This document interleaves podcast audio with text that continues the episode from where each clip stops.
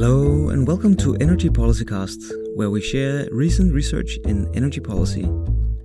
I'm your host, Daniel Sneum. This particular recording took place in my car since that was the most convenient recording studio during COVID times, so I hope listeners will bear with a bit of noise from the street. Hopefully, that will just add a bit of atmosphere to the recording. In this episode, we continue the path of social acceptance and renewable energy as we have explored in several episodes with uh, Lokes and Lena Kitzing, among others. As I've dived deeper into energy economics and regulation, I've found that it's mainly about widening the bottlenecks to achieve certain targets. For instance, the European 2030 targets for renewable energy. But sometimes it's nice to know what's in the bottle before you widen it so today's uh, particular study, the bottle contains uh, 176 billion euros of potential renewable financing. That's uh, approximately enough to cut in half the investment gap of reaching 32% European renewable energy by 2030.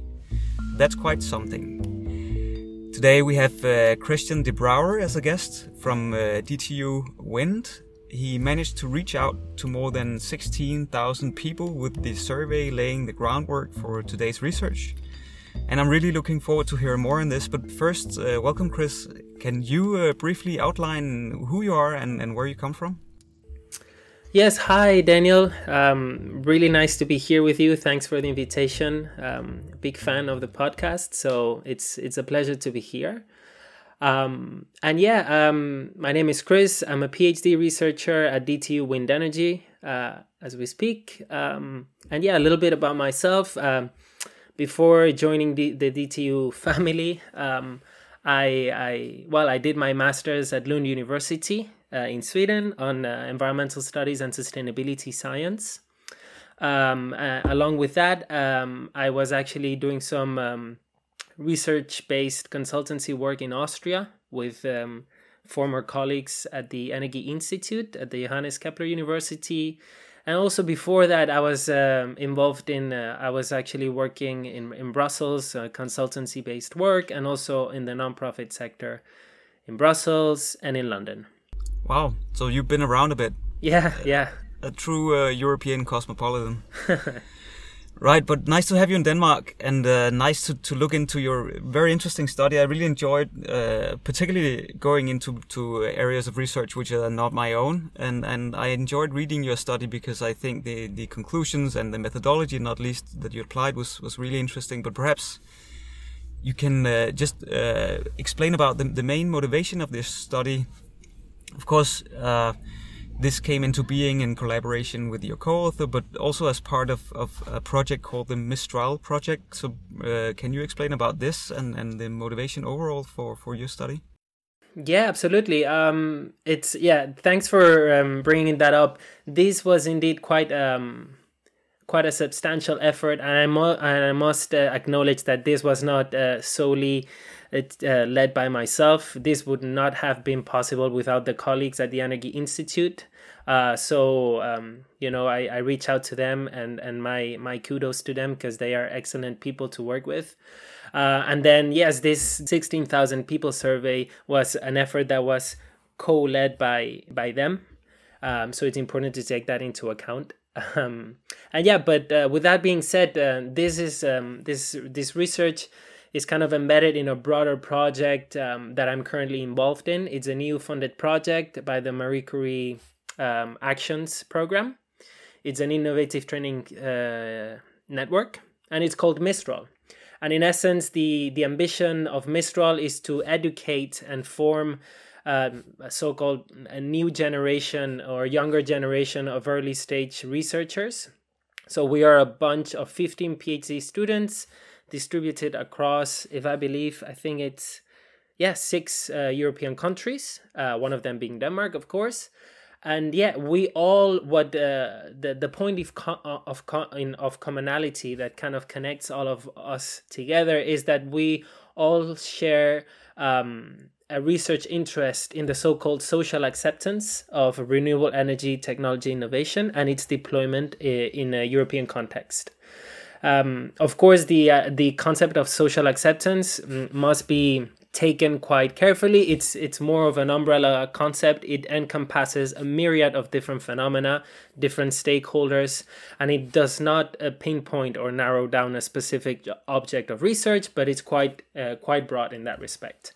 So of course, within social acceptance, the different uh, PhD students or early stage researchers inquire about specific topics and specific stakeholders within the broader issue of yeah of social acceptance of uh, renewable energy technology.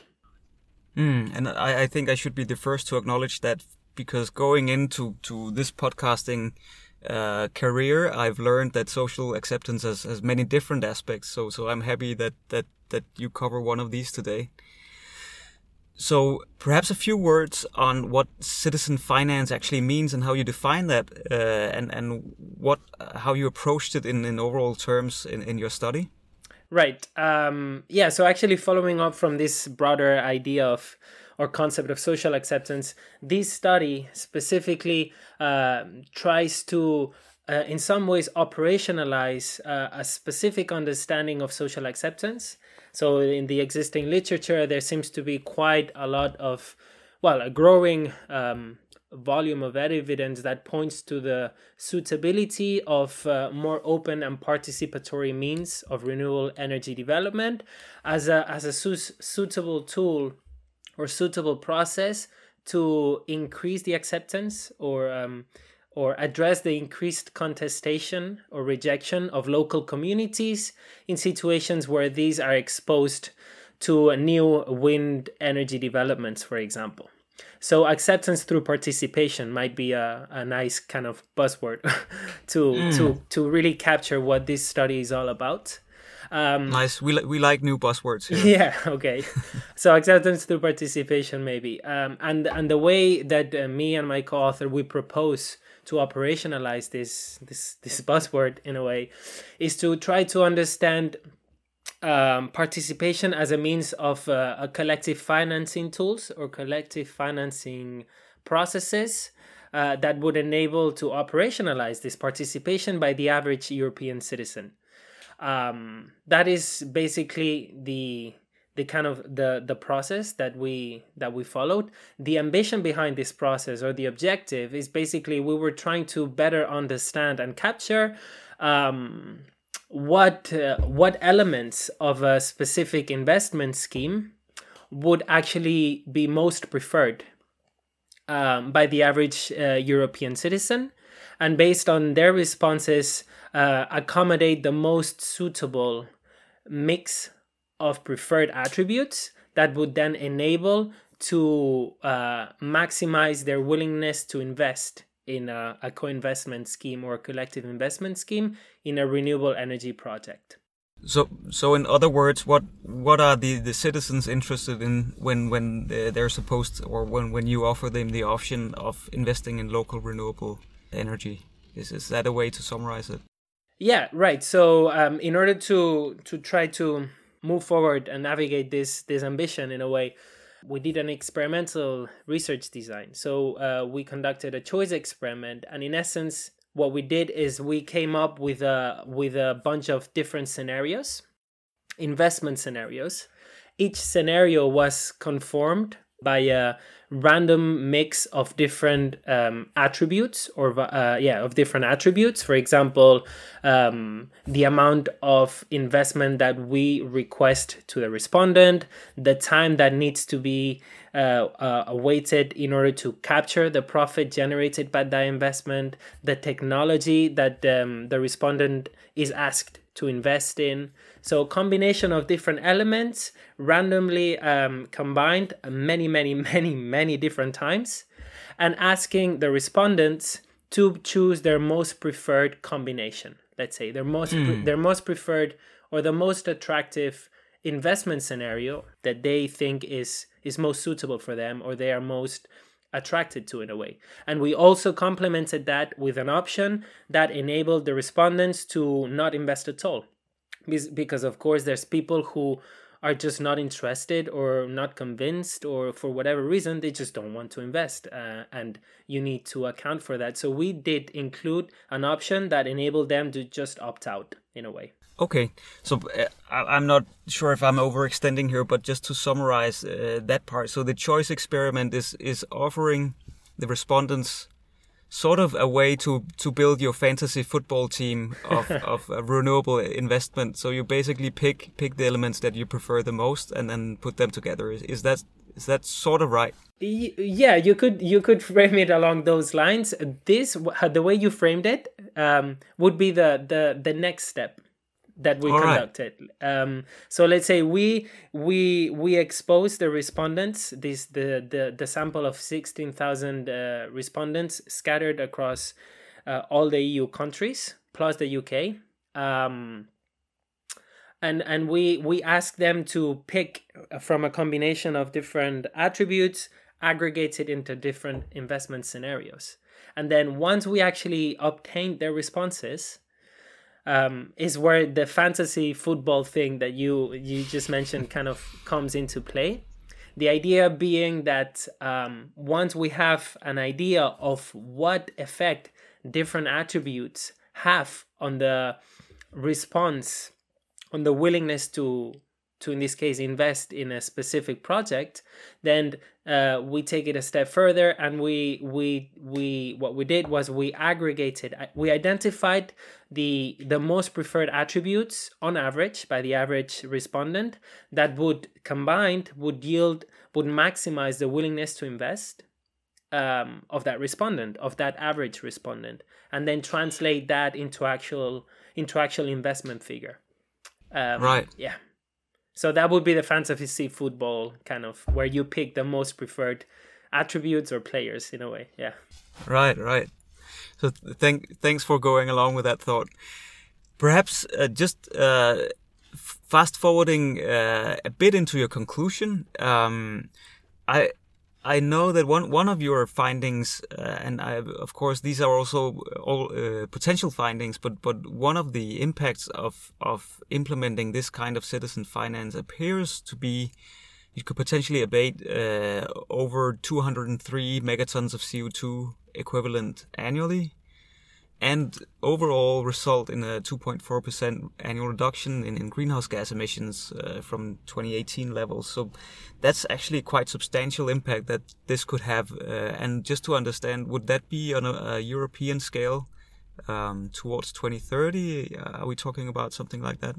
Right. Yeah. So this is one of the main kind of um, concluding remarks, if you will, that that you could you could identify from this study. Um, the main, uh, I would say, the main um, the main result that we were able to come up with here in this study was in terms of the the ability of citizen-led finance or citizen-financed community renewable energy projects to to um, sh- to bridge or to reduce the investment gap that we originally identified. An investment gap that is quantified in 179 billion euros, um, specifically in regards with the um, the the volume of renewable power capacity needed in order to reach uh, what we have still today, uh, the 2030 renewable energy target, which, if, if I'm not mistaken, it's still 32% today yeah i think you're right yeah. right so we we kind of uh, identified all right we need to uh, at least no less than 32% share in final energy consumption by 2030 this translates into an investment of x but however um, the current investment levels uh, fall short of 179 billion euros to what extent would citizen financed community renewable energy be able uh, or to to reduce that investment gap. And as you were very well point out, um, the, the the investment sorry the investment uh, coming from citizens would be able to cut in half the investment gap that was originally identified. Yeah. Right, right. And just for listeners, when when we record record it here in in December 2020, uh, things may change slightly uh, compared to when this podcast is published, but but uh, that doesn't move the results overall. Uh, which are uh, the relevant thing in, in, this discussion.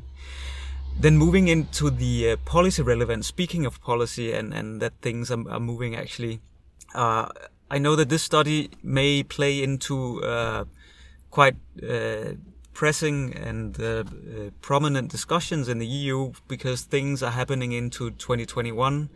There may be clauses on promotion of citizens in energy transition that that you and I have discussed before this podcast. So perhaps you can just elaborate on how this study can play into to uh, those policy discussions. Right. Yes. Um, so yeah, basically, in essence, a way to try to um, give meaning, if you will, to to this analytical output, to this this investment potential, or what we call as the social potential, the social potential of citizen finance, is that in in in effect, um, under the the clean energy package, uh, the governance mechanism of the clean energy package foresees that every EU member state uh, design and uh, and presents a so-called NECP, uh, a, a, new um, national energy and climate plan.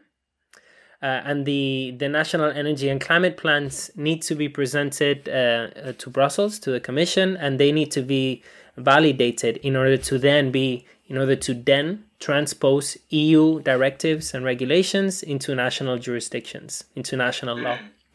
And within that um, NECP, that governance mechanism, there are specific clauses that speak explicitly to the to the ambition of of promoting a more proactive participation of European citizens in Europe's energy transition. Um, so we thought about okay, but maybe uh, our analytical outputs might be a way to inform uh, legislators, policymakers, in tailoring more more favorable or citizen centric policies that would be able to actually unlock the social potential that we have identified through our study. So maybe that would be a good uh, a way to uh, a long way of saying basically the policy relevance of this study is is is quite um, present. I mean, it's not outdated yeah. or anything. Yeah.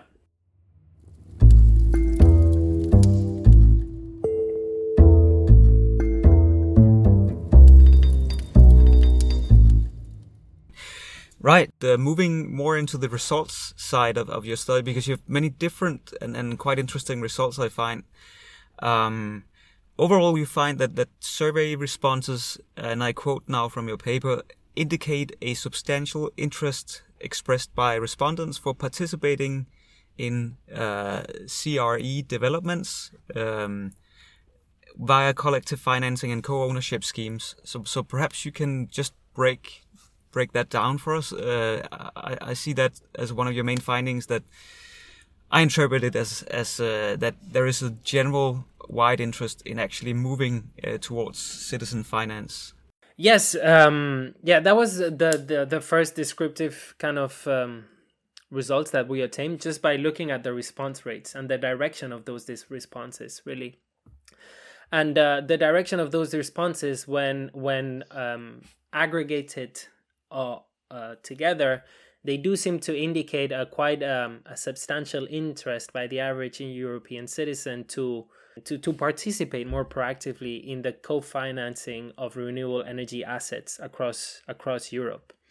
Um, I think you're referring to a table where there seems to be a, a very high rate. If I'm not mistaken, it was 79% of uh, of respondents who chose to um, invest in at least one of the investment options that was presented to them. And um, around 60% of respondents indicating uh, um, a favorable position in regards to their investment um, choices in all of the investment um, scenarios that was presented to them. That is very, very high, it seems. It seems very high, but it's important to nuance this a little bit. These are 16,000 uh, people who were participating in this survey. And even though they are a representative sample, um, when you look at, uh, when you narrow down at national level, you have a lot of heterogeneity. So, of course, um, respondents located in Spain, in Portugal, or in Greece might have a very different um, level of acceptance um, than those located in Finland or in Latvia or in Estonia. So it is important to to to just nuance this a little bit, there's a lot of substantial interest, but at the national level, that interest is where it starts getting interesting, really, because you see a lot of nuances and a lot of heterogeneity, not only on the level of acceptance and acceptance, not sorry, on the level on the willingness of co-investment, but on di- on the direction of this co-investment. Right. Perhaps, yeah. Just just speaking about those geographical differences, I would be curious. Uh, reading your paper, uh, it, it, was interesting to see that there were, for instance, some inverse relationships uh, between uh, the the interest in, in, investment and and the present levels of, of renewables. Can you can you just touch upon that?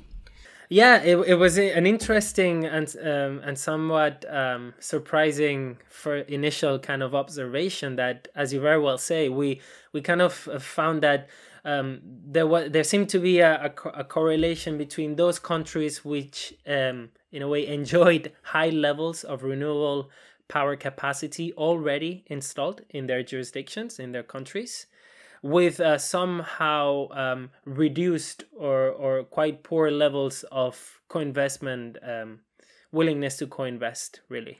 Um, for instance um, those countries like germany or denmark which enjoy high shares of renewable energy renewable power capacity already installed they were those who kind of were a bit more their their respondents were a bit more cautious or hesitant or conservative if you will in their in their willingness to take the investment option that was presented to them.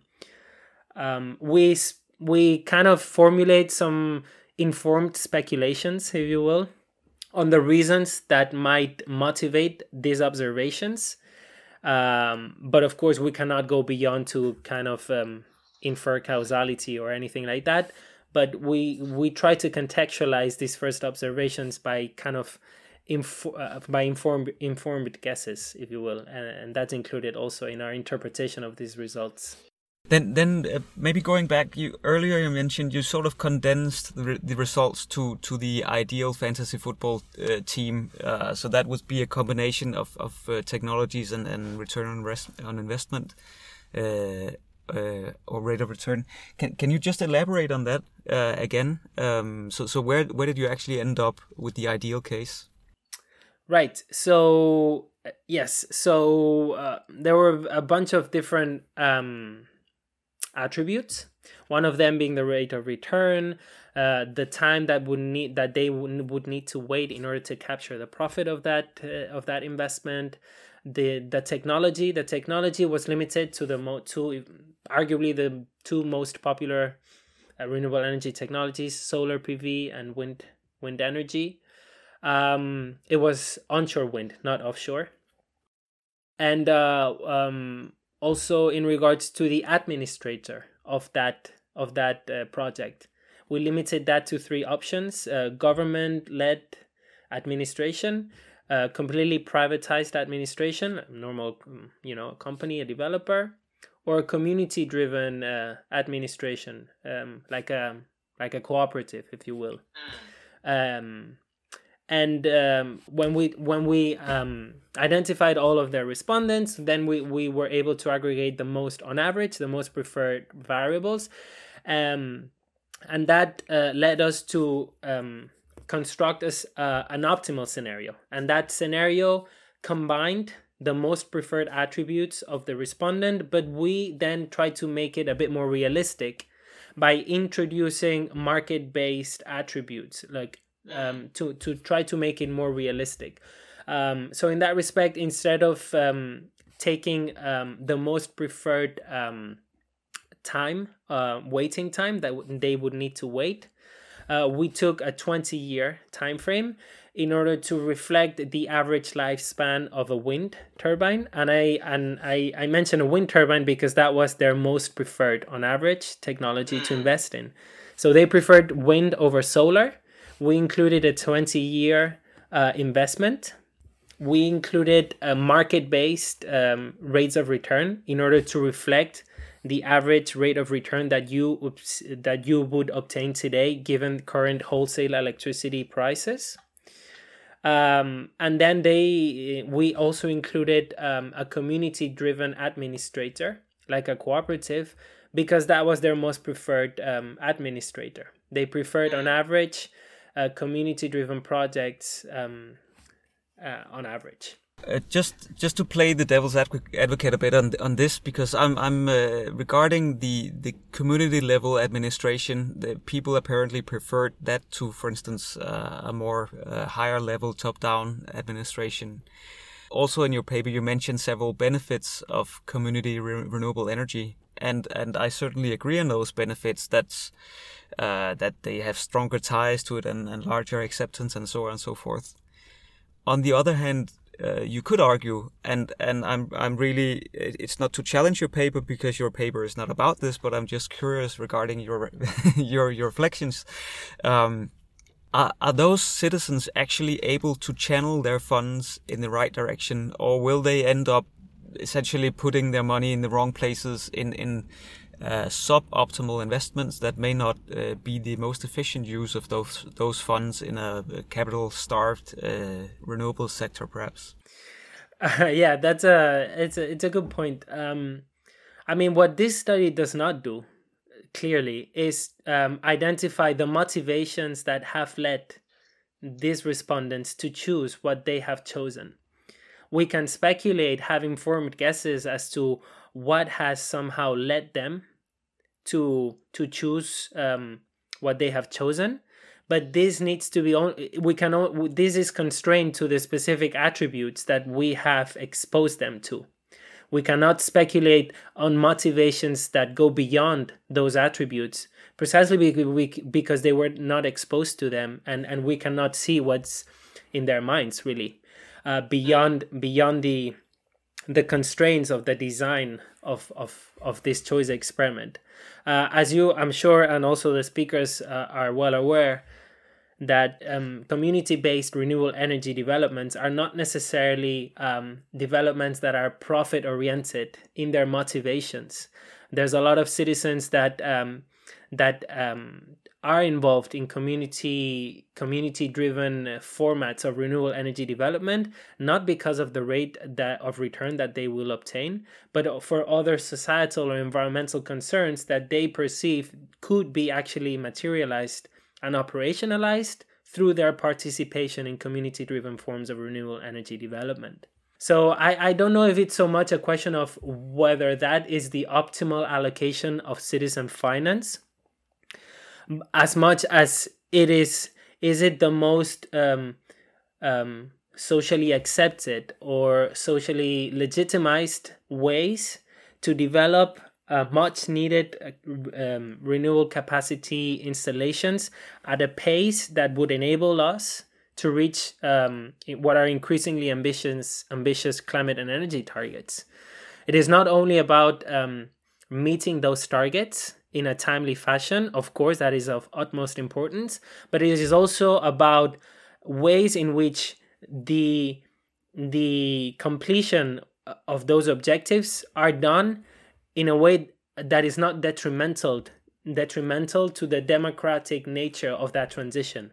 So involving citizens through, in this case, um, collective financial financing schemes, as in many other uh, examples or instances, might be one way to operationalize uh, the democratic accountability or the social legitimacy of of reaching those targets if if that makes sense. I, I think it makes a lot of sense and i, I think it's actually a nice uh, additional perspective on the traditional engineering and econ- economists.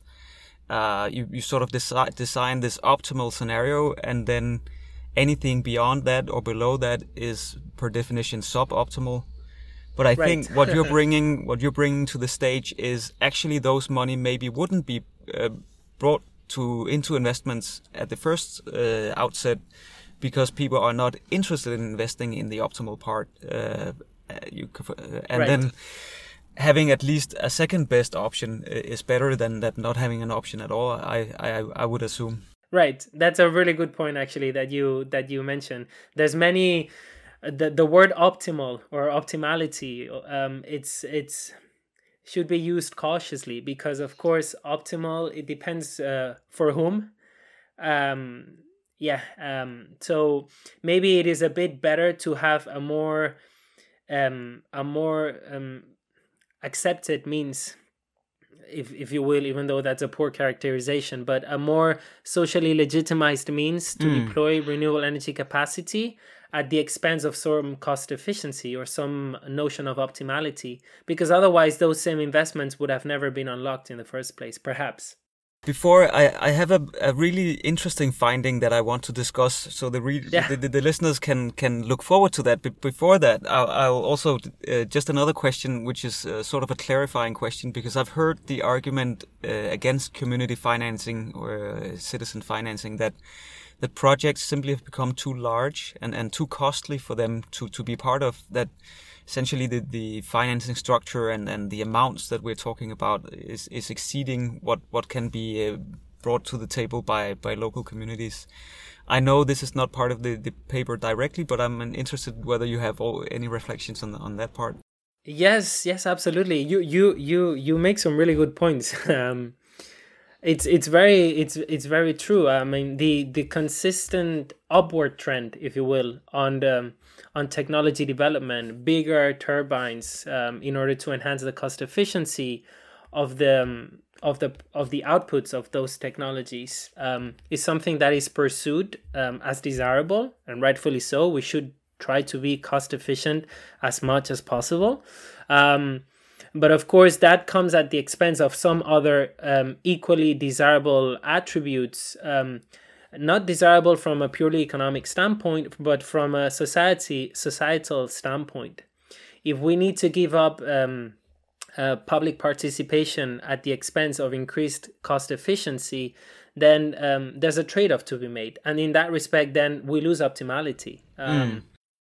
Um, so, for example, this um, this upward trend in the technology, in the development of the technology, paired with the the evolution that we have seen in regards with the um, the the changes in the renewable energy support schemes that we see across Europe. You know, from what we had before, which was um, administratively set feed-in tariffs. These feed-in tariffs have actually evolved into a situation that we today have more auction allocated feed-in premiums, and those the evolution of those policies.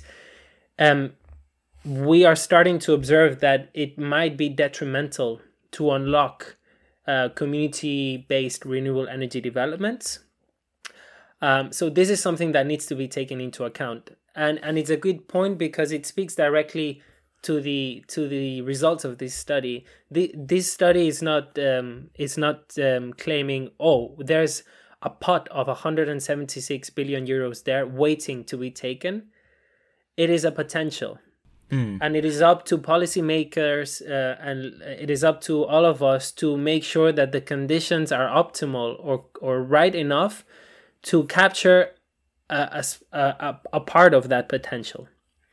So, uh, one interesting finding that that I, I was really puzzled by is uh, listeners may know the NIMBY effect that, that you may want to criticize uh, you know in a short while, but but the NIMBY is of course short for not in my backyard.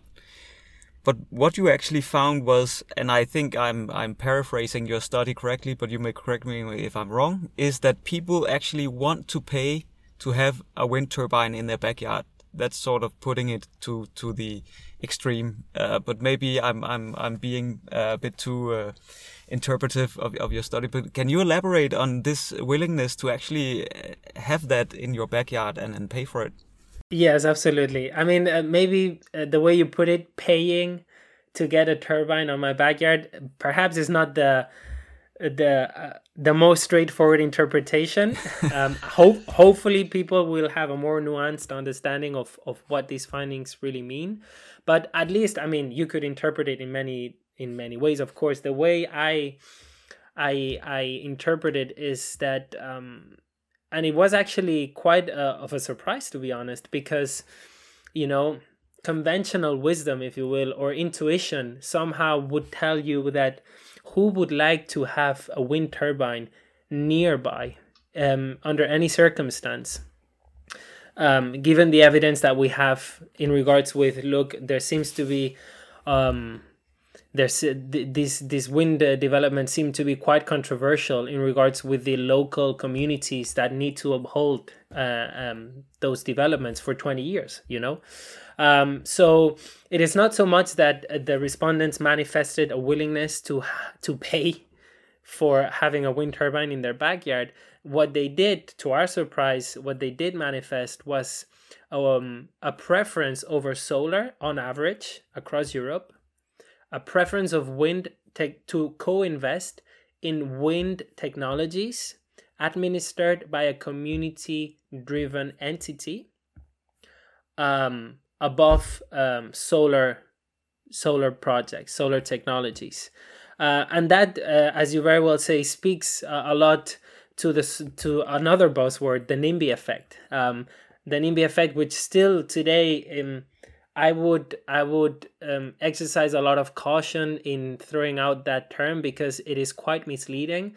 There's a lot of literature out there that points to the need to be more sensitive and more critical to to to the NIMBY effect and other similar concepts because they really do not capture the richness and the nuances behind what they aim to to to make reference to. The NIMBY effect seems to be very, very quite straightforward uh, concept that basically says, look, not in my backyard. Um, you know, there's local opposition, therefore we need to somehow make sure that the developments occur in situ- in places where do not affect um, the people surrounding it. Um, but the NIMBY effect, I think, sp- speaks much more to to the need to entangle uh, with much more sensitivity developments that necessarily need to gain uh, the the acceptance, the legitimacy of the of the communities that will inevitably be related to it. Mm. Um, but I, I think, uh, thank, thanks for that answer, and I, think you, you put it uh, quite clearly and, in a very brief manner from in your paper where you say European citizens are also more willing to invest if they see the renewable energy installation from their household. So right. that yeah. I think that part alone is is uh, just uh, makes this uh, study worth reading. So I de- can definitely recommend uh, listeners to to have a further look. Of course, we'll put links to Chris's profile and, and the paper in, in the show notes uh, for for listeners to access. And, and, just a word of clarification, if I may, mm-hmm. Daniel. Mm-hmm. Um, just following from that last remark, they do seem to express an increased willingness towards um, to see that wind uh, wind energy wind technology as long as they are co-investing in it exactly yeah okay yeah sorry maybe that wasn't clear enough but yeah sure because you you can see local communities which have no stakes financial stakes in this case whatsoever to the wind turbine that is in their backyard, so to speak. And in those situations, I would argue there's not going to be an increased willingness to accept no. any sort of infrastructure for that matter. No, no. No, that's a good point, and and I think that's that's the fundamental premise of, of your study as well to, to look into this. Yeah. Regarding solutions and, and recommendations uh, that you can make based on these uh, results and findings, um, what do you find as needed to drive uh, increased uh, citizen financing and consumer investment, uh, if, if you can call it that? Um, from a policy standpoint, you mean, or? I think broadly, perhaps uh, you mentioned, for instance, uh, there need to be a lower risk exposure, for instance, uh, to to the citizens, or, other other measures that can be taken to actually ensure at least widening the bottleneck for, for those 176 uh, euros, uh, yeah, or whatever it might be. Yeah, I like that. I like the way you put it, widening the bottleneck. It's a good, it's a nice way to to put it. But uh, yeah, I mean, we outline a few. I don't want to say recommendations, but a few insights that could help guide um, legislative efforts to tailor more citizen centric policies um, to unlock that social potential of 176 billion euros across Europe. Right. One of the um, the one of the um, nuances that we make very explicit is that the the design of the choice experiment was constructed uh, in a way that communicated to the respondents a guaranteed return on their investment Mm. So regardless of the level of that return, is it, it will it they make it will it be more profitable or less profitable? Regardless of the profit, what we did communicate was that this profit was guaranteed no matter what. So there was a lot of um, reassurance, if you will, or yeah, or stability in in in their investment. There was a lot of security, right? Of course, this does not really reflect um, the real world. The real world, I would argue, very few investors would guarantee state of uh, uh, level of return at that specific rate for that much amount of, for that uh, amount of time. But it, it is a, and we didn't think about it um, um, at those stages, but afterwards, the that um that nuance, the way that we expressed it, we guarantee a rate of return regardless of that rate. Um, it's a way to kind of reflect a bit of the policy environment that would be needed in order to unlock that social potential. So, in other words, mm. if uh, if um, policymakers can somehow approach as close as they can a guaranteed um, financial return through you know regulatory certainty um, um, fixed feed-in tariffs for example um, m- measures that would enable to get as close as possible to a guaranteed state of financial return then that would be perhaps a desirable road to explore at least explore mm. but what we see today is that market conditions are being increasingly challenging for community based formats, let's say. Um, and the policy measures that are being introduced or substituted do not do, do not make the financial case for community renewable energy any any easier it's actually interesting i can say from personal experience i i know of at least one investor platform that can uh, where I have do have actually put a bit of my savings into for investment in solar uh, pr- projects in in Africa. Whereas uh-huh. I wouldn't know where to put my money if I was to put it in a neighboring uh, community in, in within my own uh, boundary and borders. So that's that's an interesting discrepancy that, that I think you maybe also described there. Yeah, um, yeah, the so-called uh, this crowdfunding platforms, if you will. Exactly. Mm. Yeah.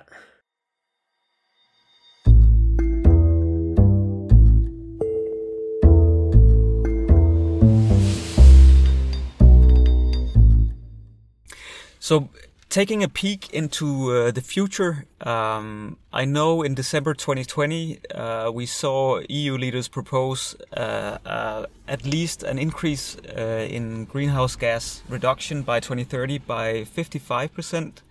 And let's see where that ends, but but it may need uh, increased need for financing of renewables beyond the 32 percent that's initially been agreed upon and I know, I mean, this is also not part of, of, of, the core of your study, but but interested to hear if you see any directions that that uh, this can take uh, in relation to your study. Right. Um, I mean, if anything, what this is telling us, these latest developments, uh, which are actually quite recent, um, if anything, what they tell us is that the the uh, yet an increased or enhanced need to to reach out to to the European people right? Mm, in mm. to to more proactively partake in in that transition. Um so reaching out uh, being a bit more ambitious and reaching out and trying to develop ways to involve those citizens beyond the smart consumption model you know demand side management smart homes smart appliances demand follow supply. Um, go beyond that and instead of um, instead of operationalizing citizen involvement through a smart consumption, perhaps it'd be good to entertain the idea of involving citizens through smart production as well.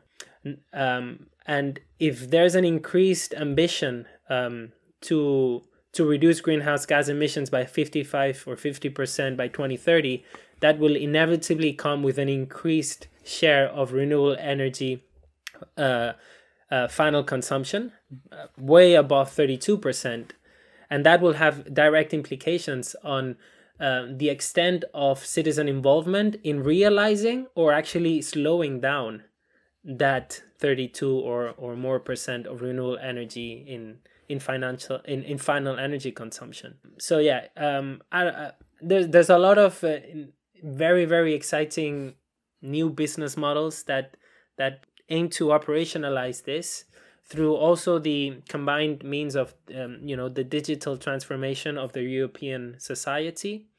You know uh, innovative uh, business models like virtual power plants or or or or other similar to those that in a way try to generate conditions that would be suitable and friendly enough to again um, tap into some of that social potential mm. uh, to expedite the transition rather than slowing it down and really, I, I, think you could argue that this is uh, your study and, and the situation that the world is in now is sort of the perfect storm for, for actually doing this because we have people uh, whose bank accounts is, is, if not booming, then at least a bit higher than they were the year before because they haven't been uh, able to spend that much of, of those money and, and they're sitting waiting for for to make such investments. So and then the, in the combination with increased targets, uh, I think you could certainly make the argument that that your study shows uh, the direction that it, it could go and, and the potential that it could take.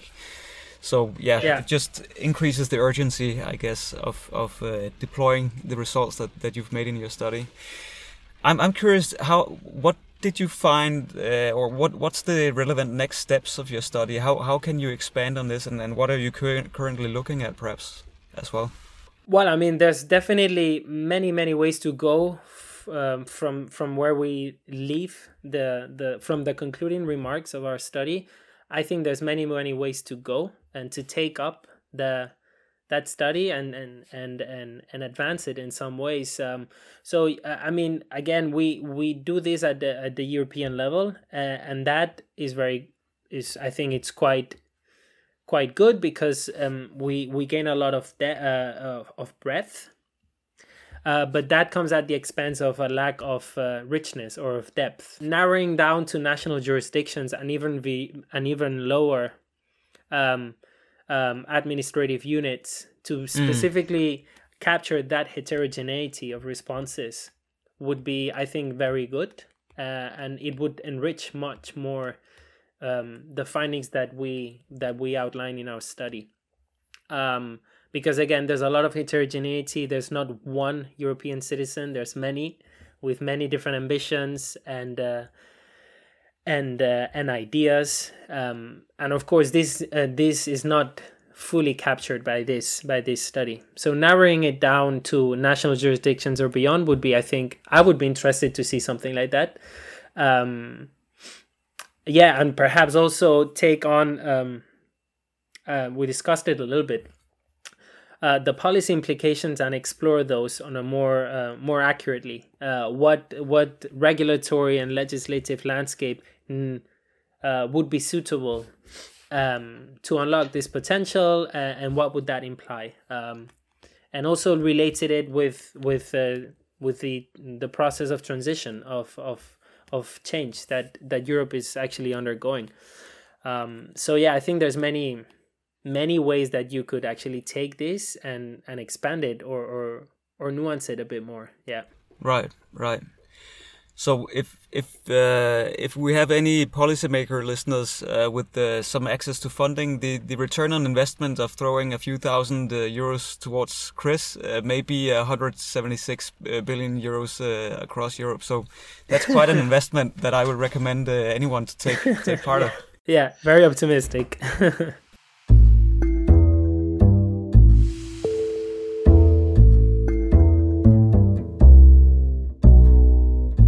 before we uh, we finish off, I would I would like to uh, just have this informal part, the the peer review, where where you perhaps recommend uh, various stuff which may or may not be related to what we have discussed today. So I'm I'm curious to hear if you've brought anything for me and, and the listeners today. Yes, of course. Um, maybe I will brag a little bit here. Go ahead. It's, it's a time for bragging. Um, no, uh, I think just if people are interested in, in, in this study or any any questions in regards with the social acceptance of uh, of uh, renewable energy innovation, they should definitely ch- check out the Mistral website. Um, there's very really a bunch of really really brilliant young and ambitious uh, researchers there who are doing excellent and really really interesting research. So you know, reaching out to them through the Mistral website would be a, a good starting point, I guess. Um, um, and then, of course, moving beyond academia, if you will.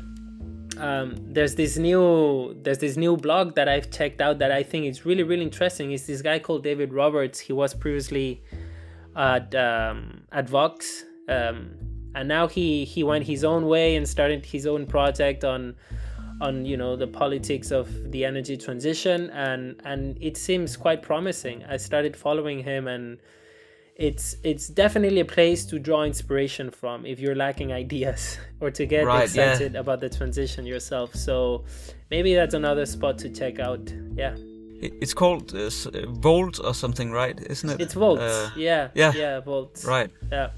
Excellent. Very good recommendations so, Chris, thanks so much. It's really been a pleasure, and then I've, it's been great to have you on board. Uh, I've learned a lot, and I hope the listeners have as well on on the uh, ever increasing uh, aspects of of uh, social acceptance and beyond.